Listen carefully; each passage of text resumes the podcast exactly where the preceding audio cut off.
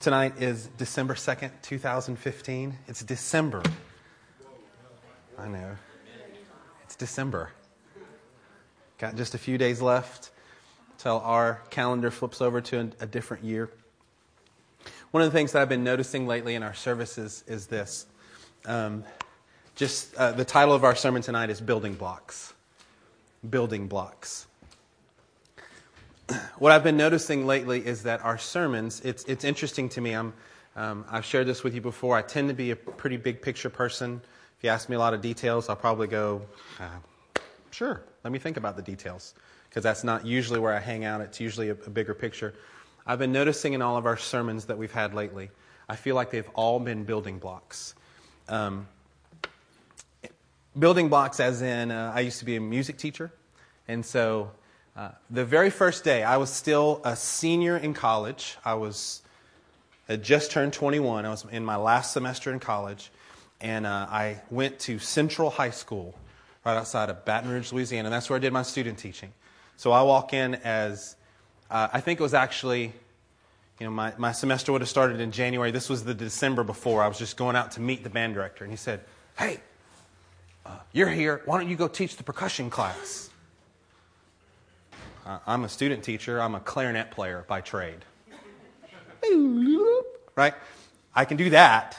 Uh, he, literally, my first day, I, hi, Dr. Winston, my name is Wade Sutherland.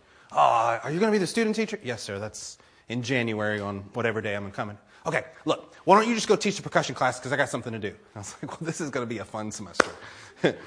and so literally, I started going out and I taught the percussion class the very first day that I walked in. I was just trying to meet him. And what we did in percussion, there's a thing that are called rudiments.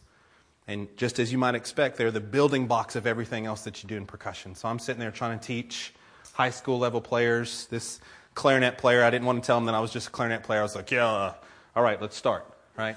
And so what we did was we spent a third of our time that class period just working on rudiments, just working on the basics. When I became a full fledged teacher on my own, uh, at first, I started playing a lot of music. I spent probably 90% of our time playing music and only about 10% on the basics, the scales, the rudiments. The more that I taught, the longer that we started taking on the rudimentary things because I understood that if we got that really good, and the truth is, is my students need to revisit it every single day. Amen. Before long, I was spending 25% of our music time on rudiments on scales and arpeggios and whatever those building blocks are in music. That's what we started spending. One out of every four minutes I dedicated. And then it got to about one out of every three. And sometimes, if I just didn't think they were doing it well, we'd spend 40 or 50% of our time on basics. Drove them crazy. They're like, we're here because we want to play something fun. And I'm like, I know, but I want you to play it well. And so we just continued to work on it. If, you're, if you come from a sports background, your rudiments in sports have to do with the skills that you learn. How many times in a football practice do you do the same thing? You do it again and you do it again. Actually, my, my band students used to say, I had a habit early on in the teaching, uh, and I would say, let's do it one more time. And they're like, Mr. Sutherland, is this a band director one more time, which means it could be 17 more times? Or is this actually one more time? And I was like, okay, really, when I say one more time, I just mean again. Do it again and we're going to keep doing it again until you get it right. Well, that's, if you've ever been in sports, that's what you do. You're going to do the same play again and again, and you're going to do it over and over and over again. And if there's somebody not doing their part, then you're going to break off into smaller parts. And you know what you're going to do? You're going to work on that skill until you can get it really, really ex- uh, exceptional. I was thinking about matter. We have atoms. We have all these different things that are building blocks. We have an alphabet. We have the individual letters, really, which are just what? They're sounds. It's a system con- to convey sounds. Here's what some of the basics that we've been learning as a church. These are just general topics that we've learned over the past month. From everyone from Elder Baj to Pastor Eric to all kind of things. we've learned that through root upheaval, that we've got to have a heart that grabs onto the right thing. We can't let our roots be planted in something when God is trying to move us. So what is we've got to listen to God's voice and we've got to obey a, a, a fundamental tenet of the faith, a foundational tenet. We talked about in semantic drift, where we have to hold on to the truth of God's word. We've talked about having our hearts tender before the Lord. We've talked about building our faith so that we're not trusting in what we see, but in what the Lord tells us. In Talmidim and the open door, we talked about discipleship. How basic is this to what we're doing? Last Sunday, uh, several Sundays ago, we talked about how that the Torah, it inclines our heart. The prophets, they warn our soul. That the writings direct our strength. Very foundational. This past week, we talked on the Sabbath. What a foundational principle. It started off in Genesis, and we're still talking about it today. Something foundational. Now, I don't think that the Lord is doing these things in series, uh, in a sequence of events. I think that He's being a good Savior to us and a good, good Father and saying, I want to remind you, I'm not saying that you don't know these things. I'm not saying that you've never heard these things before. But what I'm doing is I'm putting it back in front of you so that you can reorient yourself to what I've already said. These building blocks, you can't go further, you can't go higher. You may think you're really good at the building blocks. My students always thought that they were better than they were. They always thought that they were further along than what they really were because I had the discernment in my hearing and I could tell. When I first started teaching, it was one mass of sound. I was like, nobody told me this in college. Everybody that I was, that I had music classes with in college, they were excellent.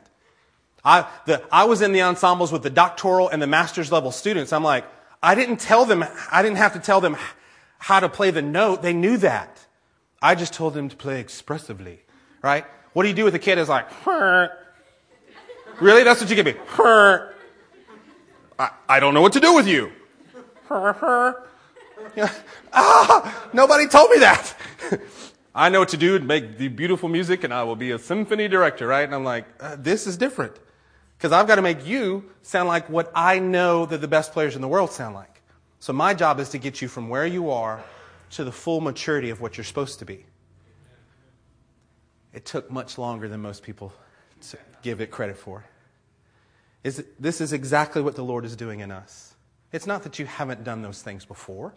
It's not that you've never considered the idea of Sabbath. It's not that when you heard semantic drift that you were like, you know, I've never thought about it. Things shift. Of course they shift.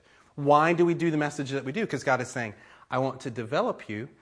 I want to nurture you. I want to build you. These are foundational things. Yes, they are. And you know what? As believers, we should always take a considerable part of our day, of our week, to be reminded of these building blocks that God has for us because they're what we can build upon. Let's turn to 1 Peter chapter 2 and verse 2. 1 Peter 2. And actually, let's back up. Might as well start in verse 1. Therefore, used to have a friend who would say this. If you see the word therefore in the Bible, you've got to look to see what it's there for, right? Therefore, rid yourselves of all malice and all deceit not only towards others, I'm going to add this little caveat in here, not only towards others, but towards yourself, right? Get rid of all malice and all deceit, hypocrisy, envy, and slander of every kind. As I said, of others and of yourself. Like newborn babies, crave pure spiritual milk. Don't you just love little babies? If you guys have had children, if you haven't yet, then this is going to be a fun part when they just they're looking for milk. And then they get some, oh, oh, this is great. There's something just, just so sweet about a baby when they're, they're craving the pure spiritual milk. That's how we're supposed to be. We're supposed to crave the purity of what God is saying to us. We're supposed to look after His Word and just be, be rooting for it and be looking for it. And then when we get a little bit on our mouth, it should satisfy, it should just wash over us. This is the picture that we get here. Like newborn babies crave pure spiritual milk, so that by it you may grow up in your salvation. Everybody say, grow up. Grow up, grow up in your salvation. Now that you have tasted that the Lord is good. Isn't that a beautiful picture that it's, that it's got there for us? The thing that I want to talk on tonight as part of our building blocks that God is doing is the concept of time.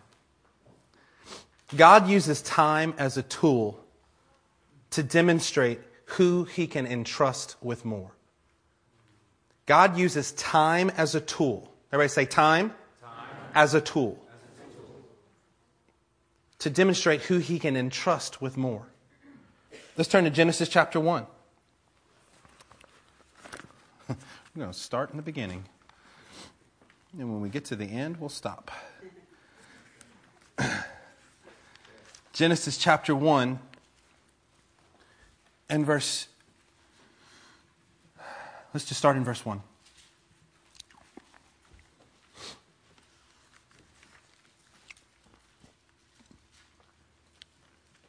The Hebrew name for this book is Bereshit, means in the beginning. Verse 1 In the beginning, God created the heavens and the earth. Now the earth was formless and empty. Darkness was over the surface of the deep, and the Spirit of God was hovering over the waters. And God said, Let there be light. And there was light. God saw that the light was good, and He separated the light from the darkness. God called the light day, and the darkness he called night. And there was evening and there was morning the first day. We know that, it, you know, if you've been around, you've studied this, God didn't create the sun and the moon until day four. But he created light and he created time on day one. He started this thing and says, I'm going to put a context. This is going to be one of the building blocks that I use to develop this people to accomplish my plan is I'm going to put a timer on it and there's going to be evening and there's going to be morning. There's going to be day, there's going to be night.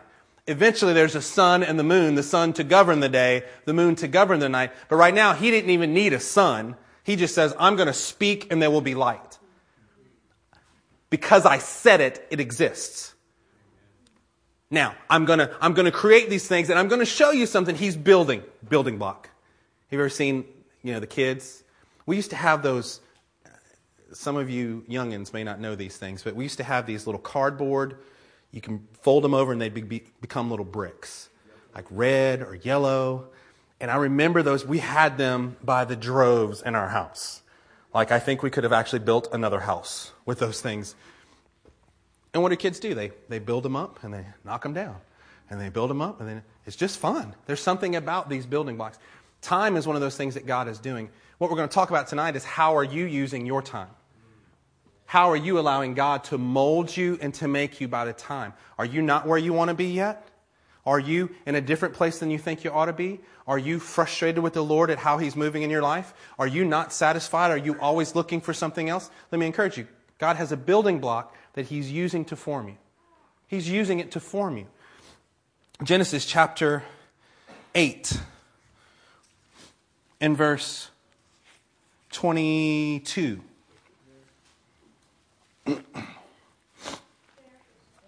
Genesis 8:22 says this, as long as the earth endures, seed time and harvest, cold and heat, summer and winter, day and night will never cease.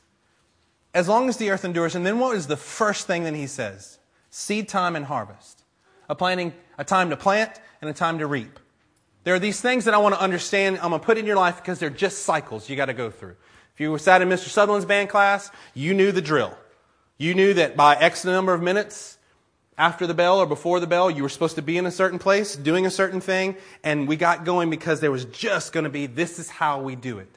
This is how we do it. Sorry. It's Wednesday night sometimes. All right, Curtis. Curtis, Curtis felt me on that one as long as the earth endures, I'm, i have this rhythm for you. I have this lesson that I'm going to keep teaching you over and over and over again. You know why? Because you need it. This is exactly why you're going to have to keep doing it over because you need the repetition to help build into you certain things. As long as the earth endures, seed time and harvest. Take a look at Genesis chapter 15. We're just going to progress through the Bible here. we won't quite do it in these few chapters. We'll, we'll start getting longer and longer gaps here. But I want, I want you to see something tonight we're going to go through the law, we're going to go through the prophets, we're going to go through the writings, we're going to end in the New Testament, and it's going to do something to your heart, and it should be an encouragement to you so you can recognize, just like what, what was Jesus telling? Look, you can look at the, at the and see if the, it's a red sky and know. You can look at the sign of the times and know. You can look at the seasons and know, but you don't understand what God is doing in your midst. I'm saying God is doing something in our midst. He's, he's doing something with us as a body of believers. I want to enjoy it. I want to notice that it's going on and go, huh, this must be a season for us to be doing something, Lord. Lord, you're, you're doing something. You're bringing beautiful families. You're bringing beautiful people into our mix. You're, you're, you're sprinkling us. You're doing some things. Let us pay attention so that we can be good stewards of what you're doing. We don't get frustrated with what's going on in our life individually. We understand how we fit in the bigger picture, and we can advance your kingdom better. Amen. Yes? Are we all in agreement on that? That's what, that's what we want to do here. Genesis chapter 15, in verse 12. As the sun was setting, Abram fell into a deep sleep, and a thick and dreadful darkness came over him. Then the Lord said to him, Know for certain that your descendants will be strangers in a country not their own. We've been studying Exodus on Monday nights at Foundation, and we're seeing how the fulfillment of this prophecy is coming forth. We're, seeing, we're watching them. We're watching um, the nation of Israel. God used the nation of Israel to judge the gods of Egypt. It's incredible. Every week we're going, oh my gosh, this is incredible. But we're, we're seeing the fulfillment of this right here. They will be strangers in a country not their own, and they will be enslaved and mistreated how long? 400 years. God uses a time here, and says 400 years. How many people were born and died in the midst of the 400 years that neither knew the freedom beforehand or the freedom after? A lot of people. The nation was growing from 70 to millions. How many, what if you're caught up in the middle of the 400 years? What if your lot in life was to be from year 120 to year 190? In the middle of the 400. You're way past where you, you came in. You're not even close to where you're going, but you still have a part to play in this. You still can look forward to a time that things are not going to be the way that they seem now. If you're in the middle of it, you're like, for my life, I'm telling you that we're a group of people here who can see, who can see ahead and go, Lord, even if you don't fulfill this in my lifetime, I am praying. I am believing that there are going to be things that God has promised me that are so big, He can't accomplish it in my lifetime.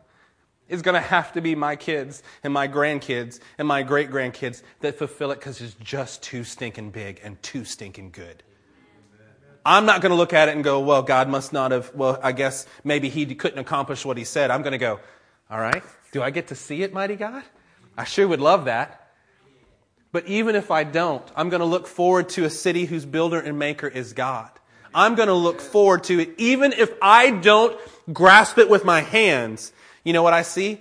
The foundation in my forefathers was that whether they achieved it themselves or not, they stayed true to what God said. Amen. They did not let time or death stop their faith. Wow. How are you doing with that? I get tired of waiting sometimes. I get tired of going, God, when are you going to answer this? Lord, when are you going to heal this? Lord, when are you going to do something? But He's been speaking to my heart and encouraging my heart about some very personal things that I've laid before Him. And He says, I, I feel like the answer He gave me was in due time. That's it. Oh God! In due time. Seriously, that's all you're going to tell me? Yeah, that's it.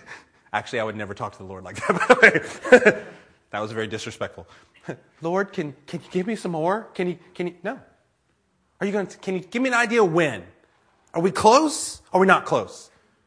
In due time. That's all you need to know. There's a point in time for this, and when the time gets here, it's going to happen. Oh, well, then I guess I can relax a little bit, can I? Yep. I, can, I guess I can let my faith take over and my fear just die. Amen. I'm just going to put it to death. Lord, because you've spoken, I see that the tenets, the, the founding fathers, those who have gone before me in the faith, this great cloud of witnesses, they didn't care how long it took, they just stood firm, firm in your word. They will be enslaved and mistreated for 400 years. But I will punish the nation they serve as slaves, and afterward they will come out with great possession. By the way, they're going to be the slaves, but they're going to be so favorably, favorably dispossessed that as they're leaving, the people who are kicking them out are going to be giving them their gold. They're going to be giving them their possessions. They're going to come out. You were slaves for 400 years. You have nothing. Your, your generations of having nothing except what you were given. And now you're going to walk out and take the wealth with you?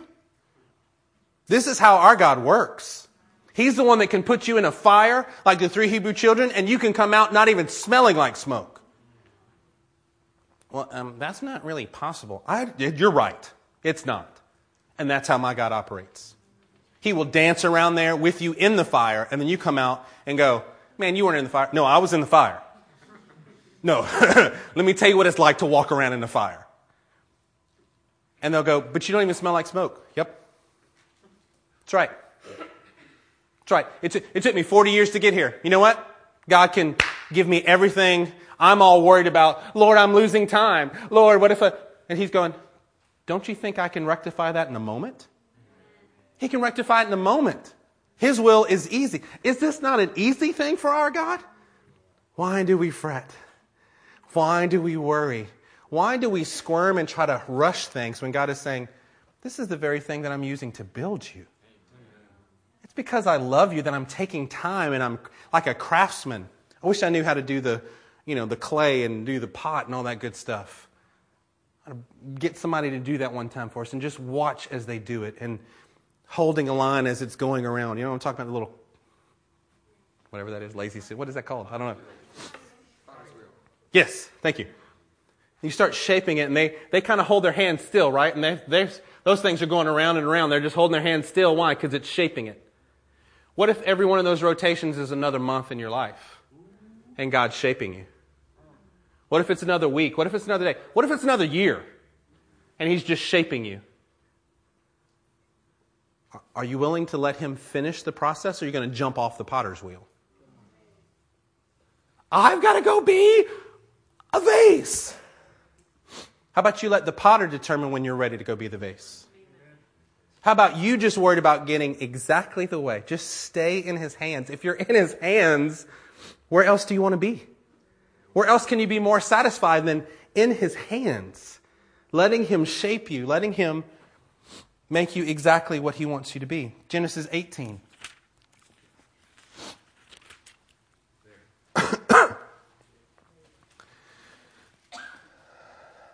Verse 10.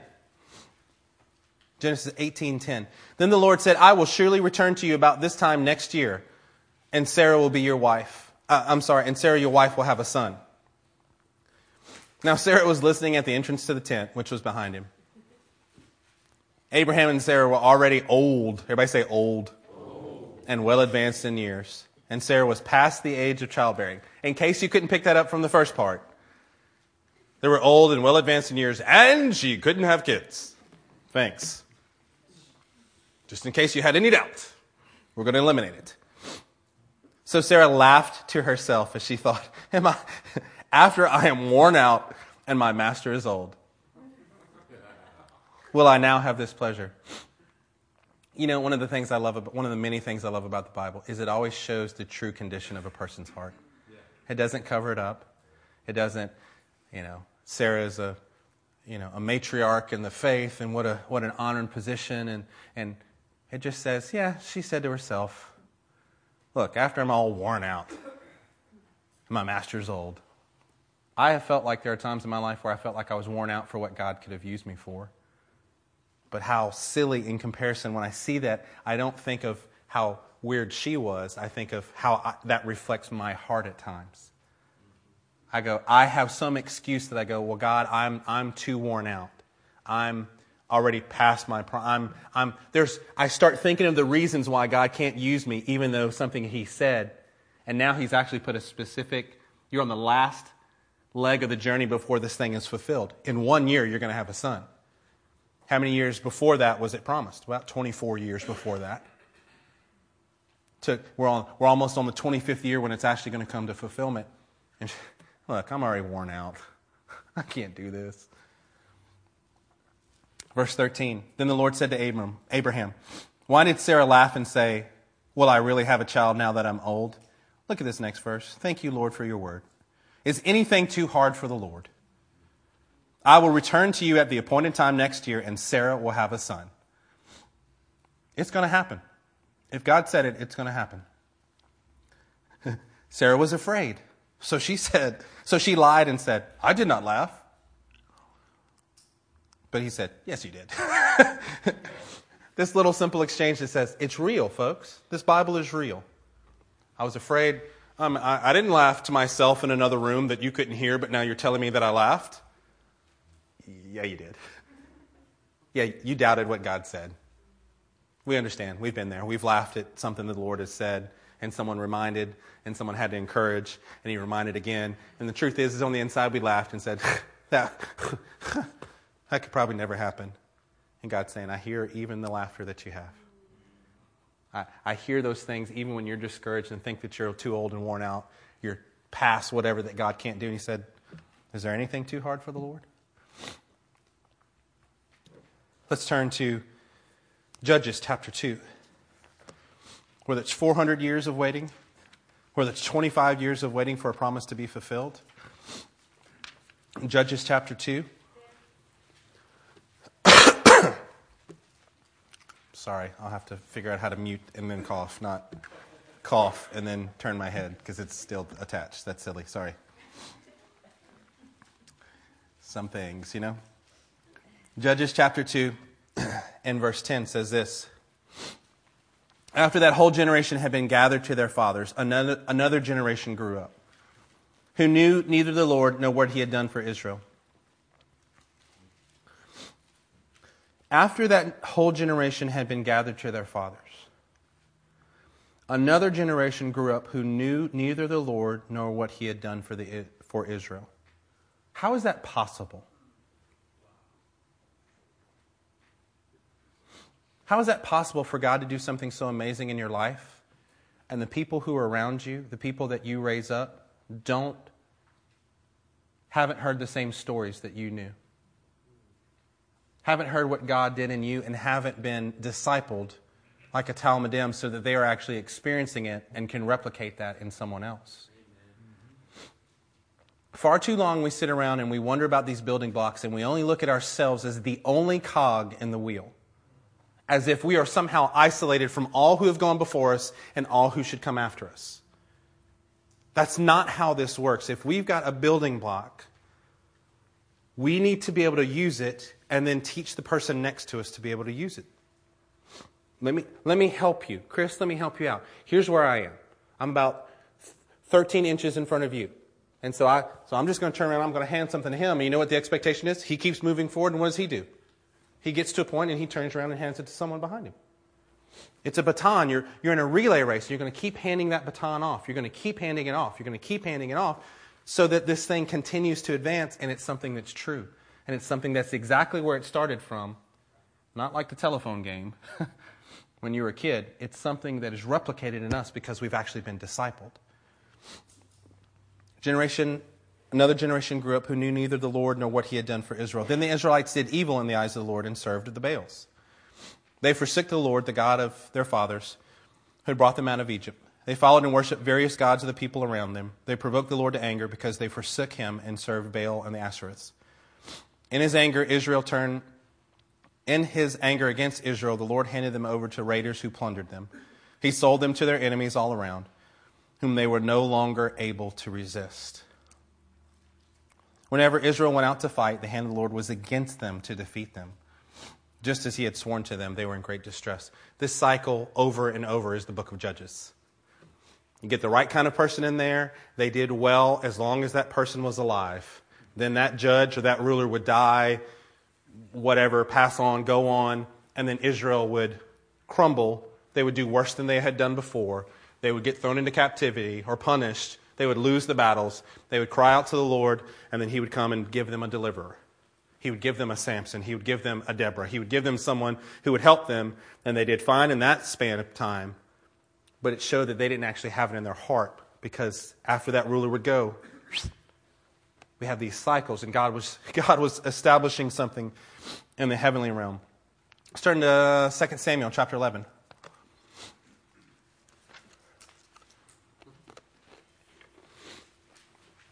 2 Samuel chapter 11.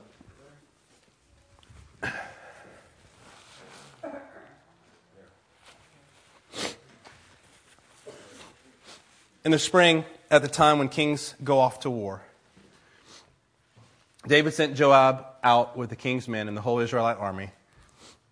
They destroyed the Ammonites and besieged Rabbah, but David remained in Jerusalem. When there is a time for us to move and we don't move, it puts us in a place where sin can absolutely devastate our lives. Time. It's hard for us to wait for some yet, yet to be appointed time. It's hard for us sometimes to figure out that now is the time. David missed the whole thing. In the spring, when kings go off to war, did the king go off to war? No.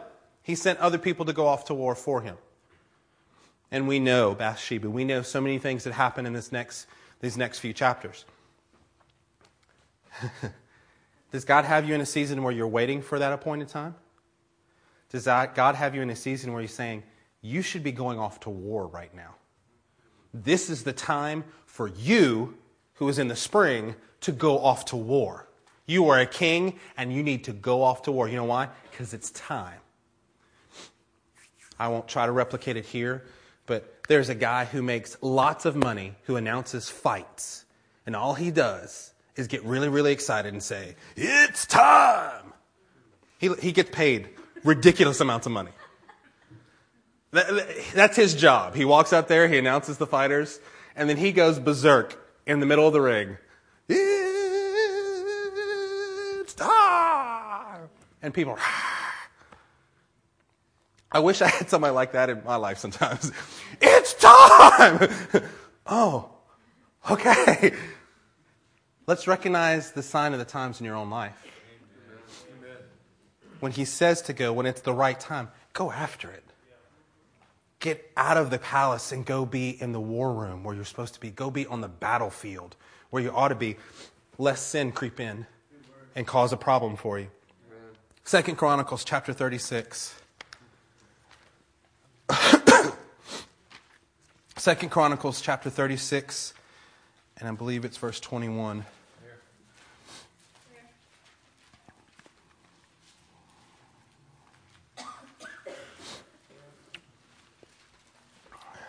Let's go to verse 20.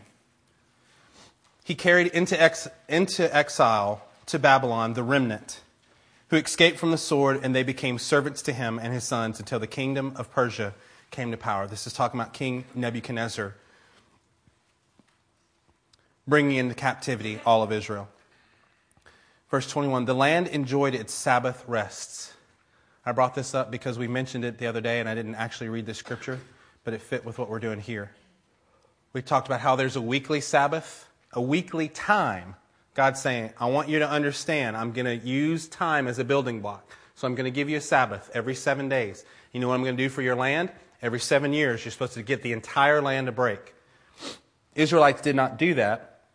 He carried it into exile to Babylon. I'm sorry, verse 21. The land enjoyed its Sabbath rests. All the time of its desolation, it rested. When God sets something in your life, it's going to happen. If you ignore it, you're just building a. There's an appointed time when God will let wrath come upon us. We see the wicked and we're like, God, why don't you take care of them? And He's going, Don't you worry about that. You can look and see when the Ammonites, well, their, their time has not yet come. What does it mean? He means He's watching it. Hang on, it's filling up. Hang on. Why? Because God, in His great mercy, doesn't want to have to pour out wrath. He's giving, if, if He's looking at it and waiting and giving opportunity and warning and giving opportunity, and at some point it's going to be full.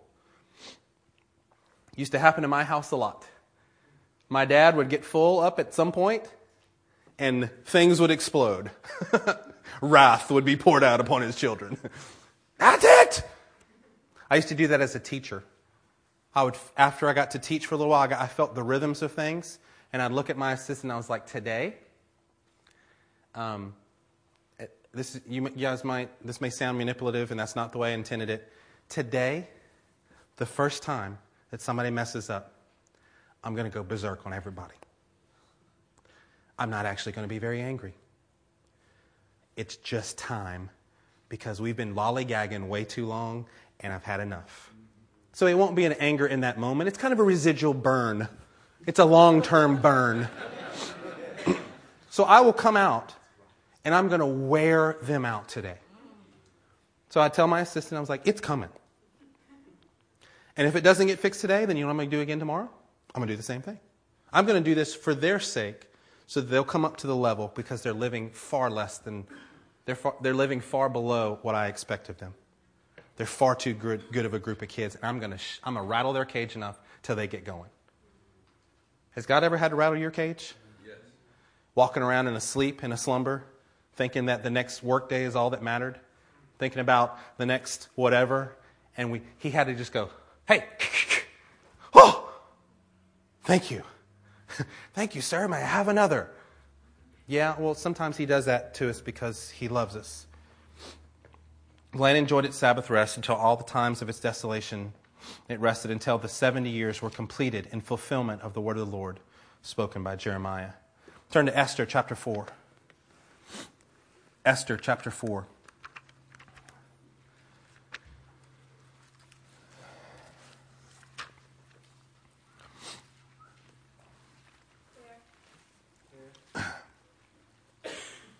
Verse 12. Esther 4 and verse 12 says, When Esther's words were reported to Mordecai, he sent back this answer Do not think that because you are in the king's house, you alone of all the Jews will escape. For if you remain silent at this time, relief and deliverance for the Jews will rise from another place, but you and your families, your father's family, will perish. And who knows but that you have come to a royal position for such a time as this? One of the most famous passages on time you're going to get. How does this relate to us? In my life, I have missed times that I should have spoken and I stayed silent. I remember when I was 12. I was 12 and I went with my dad, my, and my dad in that season of his life was a car salesman.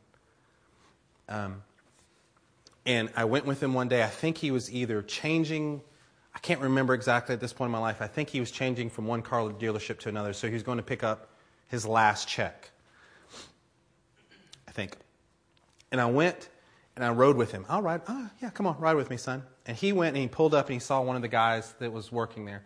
And I was going to say roll down the window. We rolled down the window. Because that's how old I am. And my dad was talking to his adult friend across the way. And the whole time, I don't remember anything that they were talking about, but I remember that God was laying on my heart as a 12 year old that I should invite him to church. And I got freaked out. It was like, but my dad's the loud, well, I'm 12 and this is an adult. And I, and I battled the entire conversation and I missed it. Oh, it's okay, you're 12. I, I so missed it that day that it, it made a mark in my heart. I said, Lord, I don't ever want to feel this way again.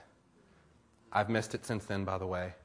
But I remember that to this day that I was like, I was, maybe I was the one who could have said something and he been converted to Christ. The Lord was gracious and compassionate. And my dad saw him six months later and he found out that he started going to church. And, and God, God had done that, but God was going to allow and use the 12 year old to accomplish his purpose. Because I got scared God is big and He did what He wanted to do in that man's life, and I was so very thankful. I was so very thankful that my failure didn't, wasn't the end for that person. Are there times when you're silent when you should speak? The time is that you should speak and you should rise up and you should let boldness come forth and you should let God impart His word to other people. Is, are there times where you should speak that you miss the time? You can't always go back and get what you missed take advantage of the time, this building block. The God who is not at all bound by time, who uses time constantly in us. He's saying, now is the time. Go right now. Oh, but no, it's right now. Today is the day of salvation. Right now it is. You can't go anywhere else. Perhaps this is the last opportunity for that person. Perhaps this is not even about that person, but about your obedience and saying, now is when I'm saying to go. Go. You don't know all the things that I'm doing because I who know the beginning from the end can tell you when to go. I don't know if you've seen, uh, I enjoy spy thriller kind of movies. And there are some where someone is speaking in the, in the spy's ear, and he just has to trust this all seeing person who's got the computer and says, All right, there are three people coming up. Wait, wait, wait. Now go. And they just, all these very serendipitous, right? The guards go by and the, the spy sneaks over to the next place. Wait, stop. No, go. Okay, two on your right. Ready? Go. I love that. I'm like, this is what, that's what a Christian lives every day. All right? There's someone that, that's going to come up today, and that's why I'm allowing you to read this scripture this morning so you can have the right word for them at 3 p.m. You think, you think a spy movie can outdo my God? Seriously. You think a spy is more, has got more going on than, in, in their life than we do in ours as a believer? Why? Because we serve the God who is not bound by time, who knows the beginning from the end, and is using every second as a building block in our life.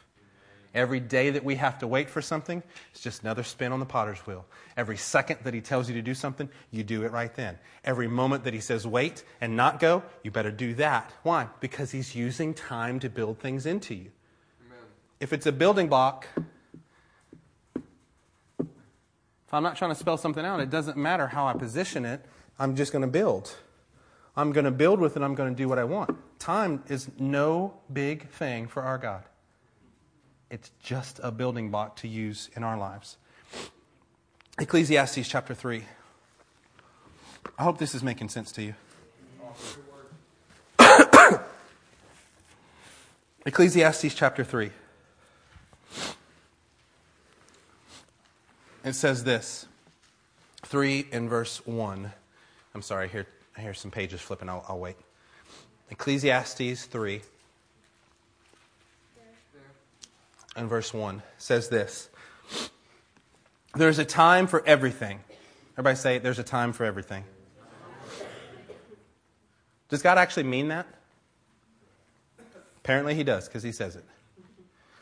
And a season for every activity under heaven a time to be born, and a time to die, a time to plant, and a time to uproot, a time to kill, and a time to heal, a time to tear down Huh? What if the Lord needs to tear down some of our old thinking and a time to build up some new righteous thinking in our lives, right? A time to weep and a time to laugh, a time to mourn and a time to dance, a time to scatter stones and a time to gather them, a time to embrace and a time to refrain. Hmm. A time to search and a time to give up, a time to keep and a time to throw away, a time to tear and a time to mend. Guys, as I'm reading this, God is just quickening in my heart. I'm thinking people. I'm thinking people that I know that I'm like, oh, this is the season that they're in. They're trying to search, and God says it's time to give up some of those old things. They're trying to embrace something, and God's saying you need to refrain from that. I can think of people as I'm reading this. That's why I'm a little bit slow and labored in it, because I'm just thinking there is really a time for all of these things a time to keep and a time to throw away, spring cleaning, a time to tear and a time to mend, a time to be silent and a time to speak. I was in uh, Johannesburg, South Africa, and I was leading a team of people to go to Mozambique. And we were going through the airport. Um, the customs agents incorrectly told us to do something, but we figured out later that it was God that caused him to say that. They told us to get our luggage. We weren't supposed to get our luggage, but had we not gone and done that, we missed the flight. We had to stay in Johannesburg unplanned overnight. But had we not done that, volumes of things that we brought for the kids and the orphans would have never gotten there. They would have lost all of it because they lost that extra piece. The only piece that, that they left on the plane got lost. So God was saying, uh uh-uh, don't worry about the extra night. I'll take care of that. So we're going through customs in Johannesburg, and I'm getting the last of our stuff because I realize that our flight is taking off as I'm looking at my watch. And so we're walking through. I'm trying to process what's going to go on. And some of the youngest uh, travelers were up in the front. They were in their early 20s. Well, the customs agent kind of just furrowed his brow at them, and then so they just kind of whimpered. And then so he made eye contact and he forced them off to the side. I was like, don't stop. And he was there, and Oh, you, you must pay tax, taxes. No, we're not going to pay tax on this. We're, we're going through here. We're going to take this to orphans in Mozambique. I'm, I'm not going to pay a tax. Just not going to do it. Thank you. Oh, yeah. And he starts going through, and in this moment, this is a time to be silent and a time to speak. And he got there, and I just sat there and I just looked at him.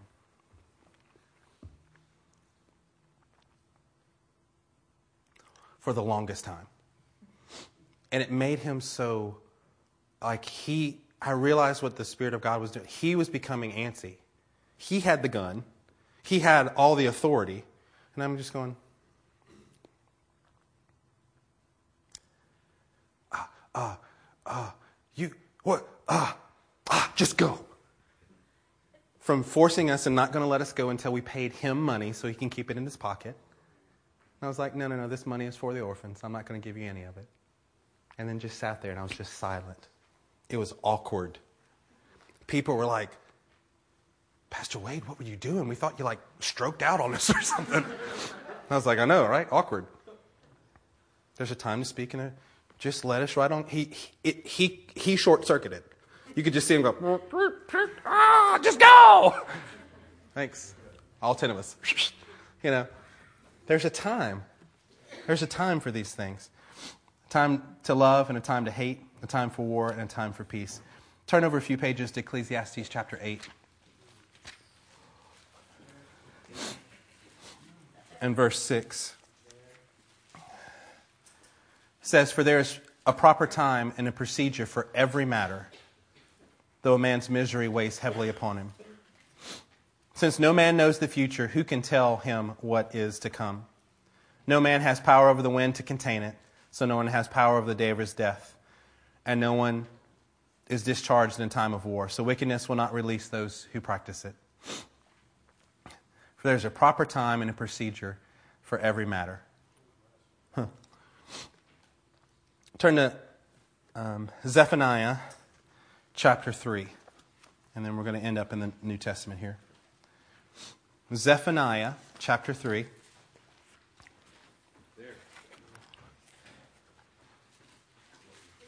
Turn to Haggai and back up a book. Page 1258 if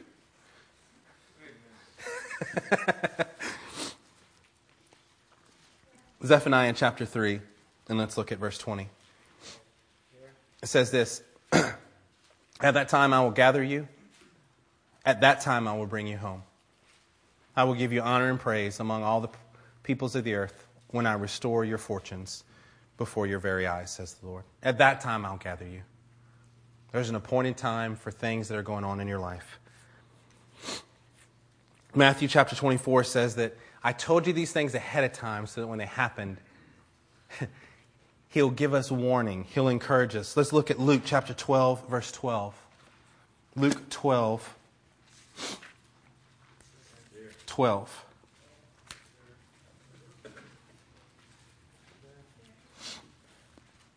Let's read verse 11.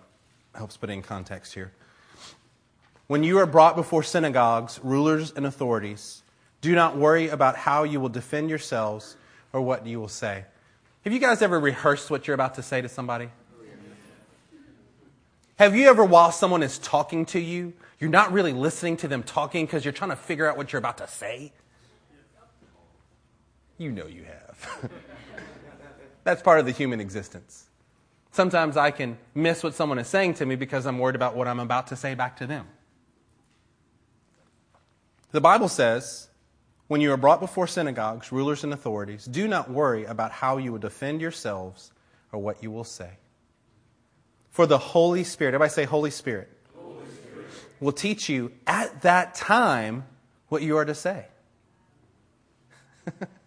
at that time, in that moment, as you're going forth, it, Jesus actually kind of does this in some of his in some of the New Testament. He says, um, "There's a time that's coming, and has now come." Is, is, it, is it now come, is it coming or is it now come?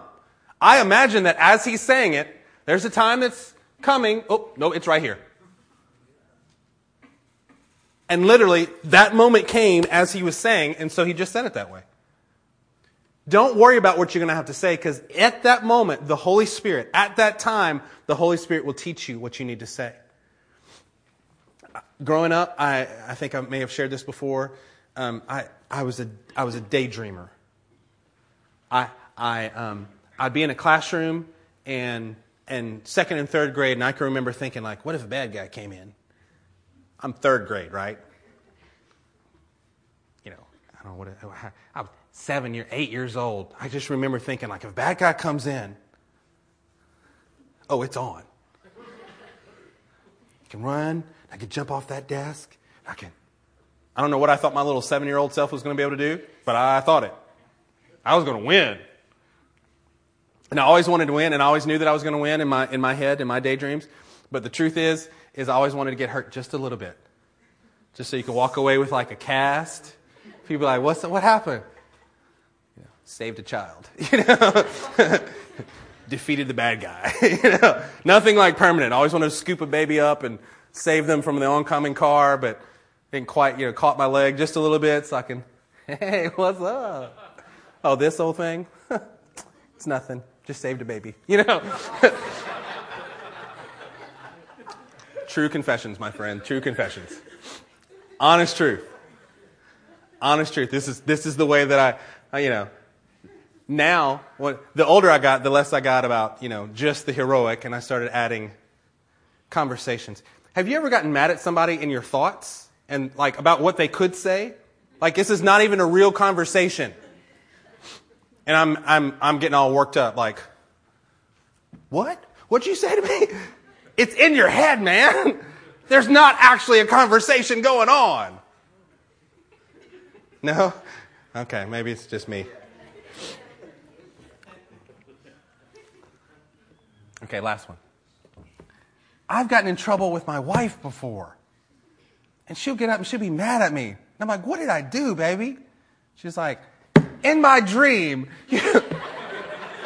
oh.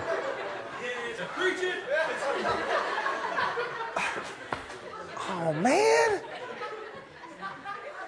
God. And, oh, man. Like, you, you know that's not real, right? In the dream, the bear came out and you decided to go play a game of cards. What? I apologize for playing cards with the deer and not attacking, getting the bear. I'm like, I don't know. No, maybe that's not happened ever to any of you guys.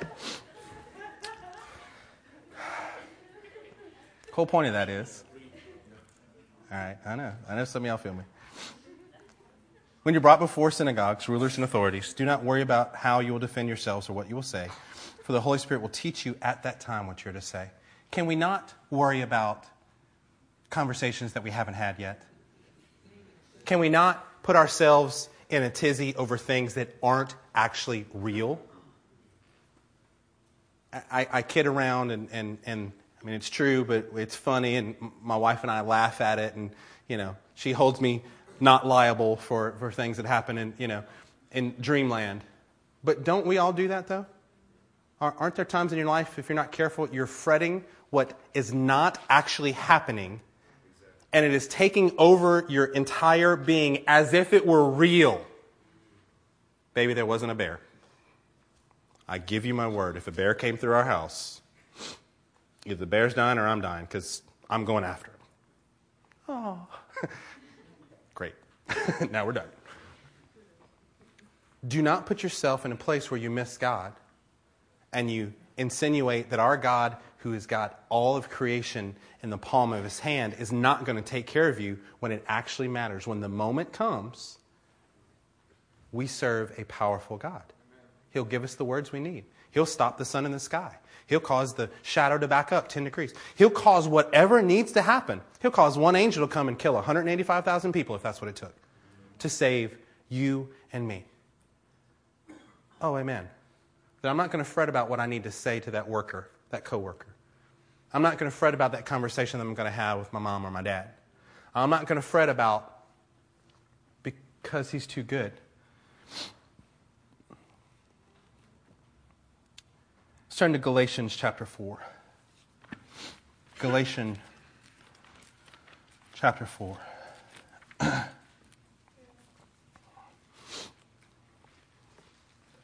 At verse 1.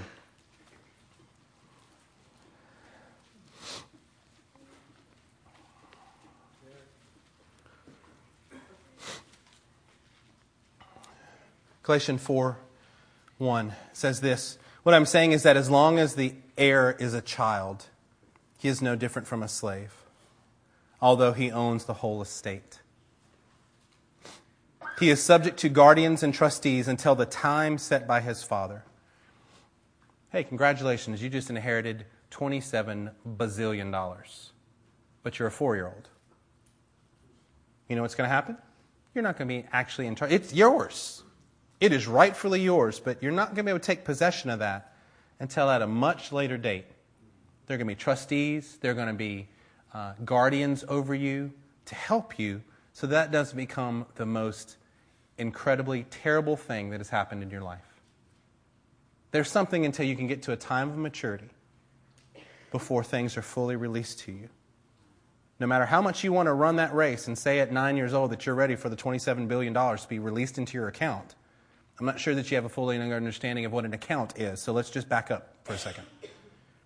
If the God of all creation has given us everything that we need for life and godliness, how about we allow Him to use the time as He sees fit so that we're mature enough to handle the fullness of what He has for us? The problem isn't what we're going to inherit. The problem is our ability to be able to handle what we're going to inherit. And anybody who's a decent father would say, You're not ready for this yet. Yes, I am. No, by the fact that you're, you're 27 years old and you're now laying on the ground pouting and kicking and screaming that you're ready for this inheritance, I'm going to say you're not ready. How do you know you're ready? Well, there's got to be maturity to what you're doing. Allow God to use this time in your life the time that you've waited on things, the times that He tells you to act now, that He uses time as a building block to add to your maturity so that you can enjoy. I own it all, but there are times in my life when I haven't been ready to handle it. I'm ready to fully launch out into what God has for me. Well, amen. When you are ready, then God's going to release you. When you're ready and it's ready, when the when the appointed time comes, He'll put you in it. Why don't you just trust Him that He'll put you there? I felt called, I've shared this many times before. I felt called when I was 16 years old to be a full time, fivefold minister of the gospel. 16. It was not until I was 35 where that actually took fulfillment. 20 years, man. And that's pretty short. I can look at Moses and Moses was 40 when he decided to go check out the Israelites and killed a man, and then went and spent another 40 years in the desert before God used. He was 80 before he began to lead the people out of with, with the Exodus. And he spent another 40 years leading them. He spent two thirds of his life not doing what he was destined to do. Don't worry about that. You just take the time that you're take the time that you're in, the season that you're in, you grow, you mature, and trust that God is good enough to put it, put you where you need to get put. He can move heaven and earth. It's easy for him. It's easy. Why won't you let me start this business? Because you're not ready for it yet. It's okay. I'm not saying you're terrible. I'm not saying you're not on the right track. I'm saying apparently there's an appointed time. So, how about you just worry about loving Jesus and getting all you can from Him and being just like Him, and He'll release it to you. And if you're going through the fire and you won't have to smell like smoke, you know what I take that as? All that time that you think you're losing, you're not losing it. He's just going to give it to you at the end. And you're going to go, I didn't even work for that. that, that whole plan grew a lot faster than I thought it would. Oh my gosh, this, this is so much better than I thought it would. Oh, I'm so glad that, that I waited for the right person to give my heart. Oh, it's so much better. Yep. Amen. You can try it on your own and not get where God wants you to, or you can just trust Him and say, He's got the timing, folks. He's got the timing. I'm sorry that this is the way it is. I'm sorry you got to wait. Actually, no, I'm not, because this is what he uses. It's the building block. If I said I'm sorry, it'd be, I was trying to be sympathetic. I'm actually not that sympathetic to it. Lest we think that timing is what God is using against us. If the Sabbath was made for man, not man for the Sabbath, Sabbath was given as a gift to us. Let me encourage you. I think that God has given us time as a gift. I think that time was made for man, not man for time. Because there will be a, a, point where time will melt away. It's not going to be needed anyway anymore. You know why? Because we'll be complete and we won't need that building block. We'll have matured past that and it'll go, time is not a problem for you anymore. Done. Now we're just in eternity. Don't worry about it. Oh, well, amen. What I'm saying is that as long as the heir is a child, he is no different from a slave. Although he owns the whole estate, he is subject to guardians and trustees until the time set by his father. So also, when we were children, we were in slavery under the basic principles of the world. But when the time had fully come, everybody say, fully come. God sent his son. There was an appointed time, and then God sent his son, born of a woman, born under the law, to redeem those under law that we might receive the full rights of sons. Because you are sons, God sent the Spirit of His Son into our hearts, the Spirit who calls out, Abba, Father. So you, know, so you are no longer a slave, but a son. And since you are a son, God has made you also an heir. Wow. Can we be encouraged by the Word of God tonight? One more passage, Ephesians chapter 4. as we wrap it up.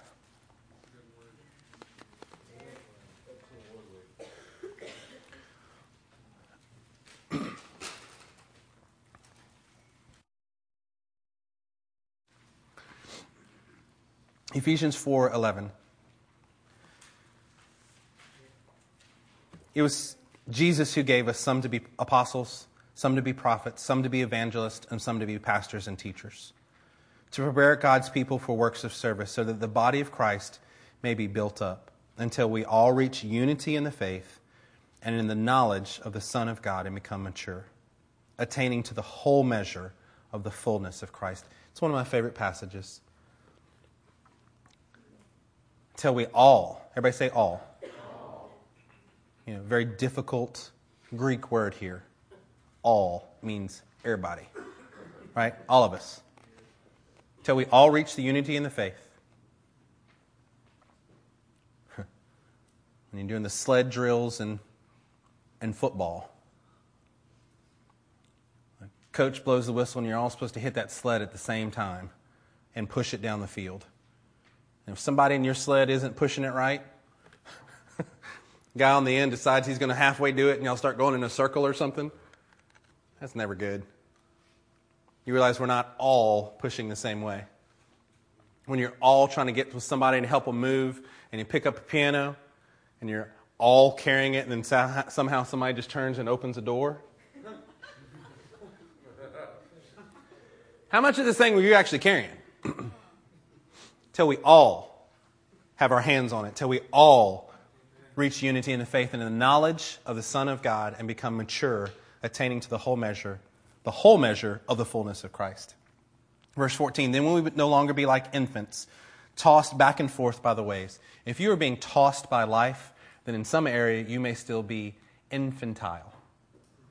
God wants you to grow up. How do I know if I'm being an infant? Well, are you being tossed back and forth a lot? Do you have a lot of good days and a lot of bad days? Do they seem to os- oscillate back and forth? I'm going to say that there might be a place for you to judge yourself according to the word and say, oh, Lord, that's, that's enough of that. I need to grow up. Would you help me grow up, Lord? Would you help me in these things so I'll no longer be like an infant tossed back and forth from the waves, blown here and there by every wind of teaching, and by the cunning and craftiness of men and their deceitful schemes? Instead, speaking the truth in love. So, on one end, you have being infantile. Instead of being infantile, speak the truth in love when we speak the truth in love, it helps us not to be like a baby. We get to grow up a little bit. we will, in all things, grow up into Him who is the head. the head is already fully mature, right? This picture. We will grow up into him who is the head, that is Christ. Christ is fully mature, and we're trying to grow up and catch up. I've said this before, and my children are here, and they are awesome, and I love them, and this is no longer the case, but when my kids are little, they're bobbleheads. Ginormous noggins. Little bitty baby bodies. They had to grow up into their head. it's true. Be like, oh, 50th percentile height. Oh, great. 50th percentile in weight. Great. 97th percentile in head circumference. And you're like, geez. Hey, Dad. What's up? Like, oh, my little bobbleheads. Come here. Anna still does that to my large noggin. She'll just come and she'll jump in bed and she'll just ooh around my head, which is probably about this big compared to her body. You know, she's like, right? We're going to grow up into the head. You're welcome for that visual. From him, the whole body, joined and held together by every supporting ligament, grows and builds itself up in what? Love, as each part does its work. We all have to do this. We all have to hit the sled at the same time. We all have to be doing this. I can't go and say, um, I'm going to go on in the Lord, and whether Mandy does or not, well, no, no, no. No, we're a body. I want us all to grow up. That is my heart's desire. That is what I am wired for. That is what I think about when I go to sleep. That is what I think about when I wake up. Lord, how can, how can we do this better? Lord, there are people and they need to know your word better. Lord, there, how can I help the body? How can I help us to all mature? All of us. If you're young, if you're old, if you're in the middle, how can we all, because we grow and build itself up in love as each part does the work.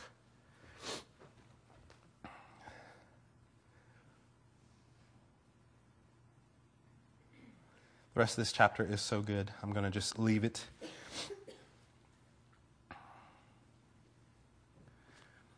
Then we will no longer be infants, verse 14, tossed back and forth by the waves and blown here and there by every wind of teaching. Verse 15, instead, speaking the truth in love, we will in all things grow up into Him who is the head, that is Christ. From Him, the whole body, joined and held together by every supporting ligament, grows and builds itself up in love as each part does its work. This is what we are called to do, ladies and gentlemen. This is what we are. We are the body. We are growing. We are thriving. We're going to continue. If you feel weak and stretched out and worried and burdened about these things, let me encourage you. Part of what we're doing here is we're speaking the truth in love, and we're allowing God to use building blocks. We're allowing the rudimentary things that the Lord is teaching us lately faith, discipleship, truth, Sabbath, holiness we'll be learning about these things for the rest of our lives. Because if we have it now, we're going to need to be reminded of it tomorrow. We're going to need to be excellent at these things. Why? Because my part of the body and your part of the body, I want you to be at least as strong as I am. Actually, I want you to be stronger than I am so that we're growing up in this thing well. Let's all stand.